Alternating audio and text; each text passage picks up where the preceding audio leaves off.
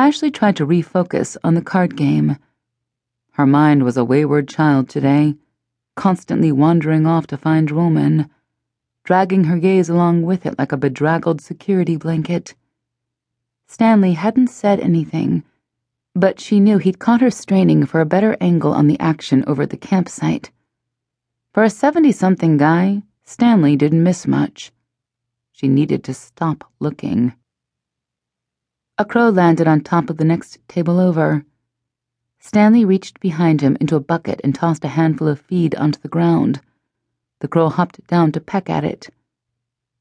One of your pets? Broken wing, he said. Few years ago. Stanley was like the Dr. Dolittle of eastern Pennsylvania. Animals came to him, and in some mysterious, non-verbal fashion he figured out what they needed. She'd seen him feed owls, pet deer. He was animal-like himself, actually.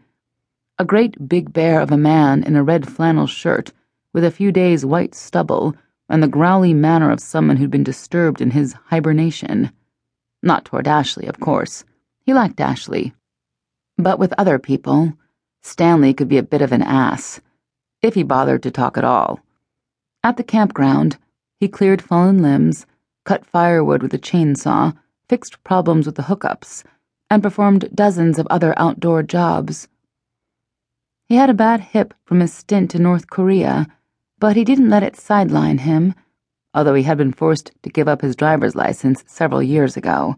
His brother, Michael, handled the office, the camp store, and any tasks that required the exchange of more than a few terse words with customers. You didn't ante, Stanley said. Oops. She threw a matchstick into the middle of the table. As he dealt the first three cards, her eyes drifted back to Roman kneeling beside the fire pit with Michael standing next to him.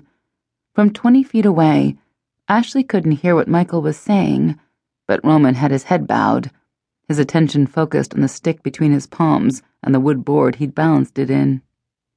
Michael looked up, beamed, waved at Ashley, then jogged over. He was younger than Stanley, only a few years past retirement and easily the most ebullient person she'd ever met. Did you see this setup? I think he's almost got it now. This is so cool. Never seen anybody do this before. You guys should come over and watch. Stanley grunted. Maybe in a little while, Ashley said. Roman had been working on the fire for five hours, which was insane, but then, that was Roman. Single minded to the point of insanity.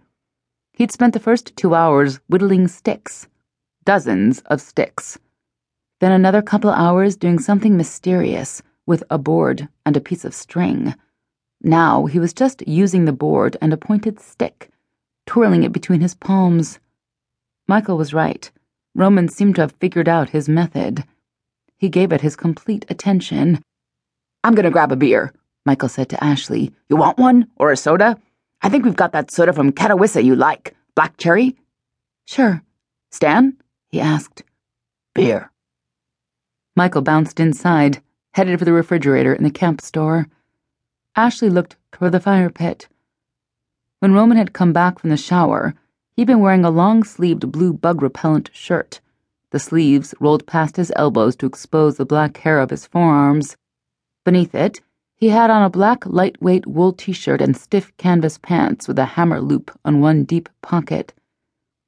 All dressed up in his stiff, unfamiliar clothes, he ought to have looked like Camping Ken. It would be so much easier if she could see him that way. Never mind that it would be one more petty act to objectify him, ridicule him inside her head. Petty was okay sometimes, if the alternative was too frightening to look at straight on.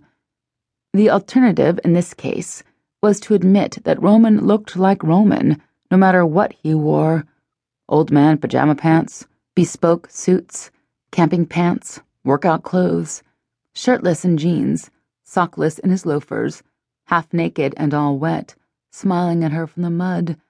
Ashley always liked the way he looked, the way he moved, the way he talked, the way he was. Stanley cleared his throat. Again.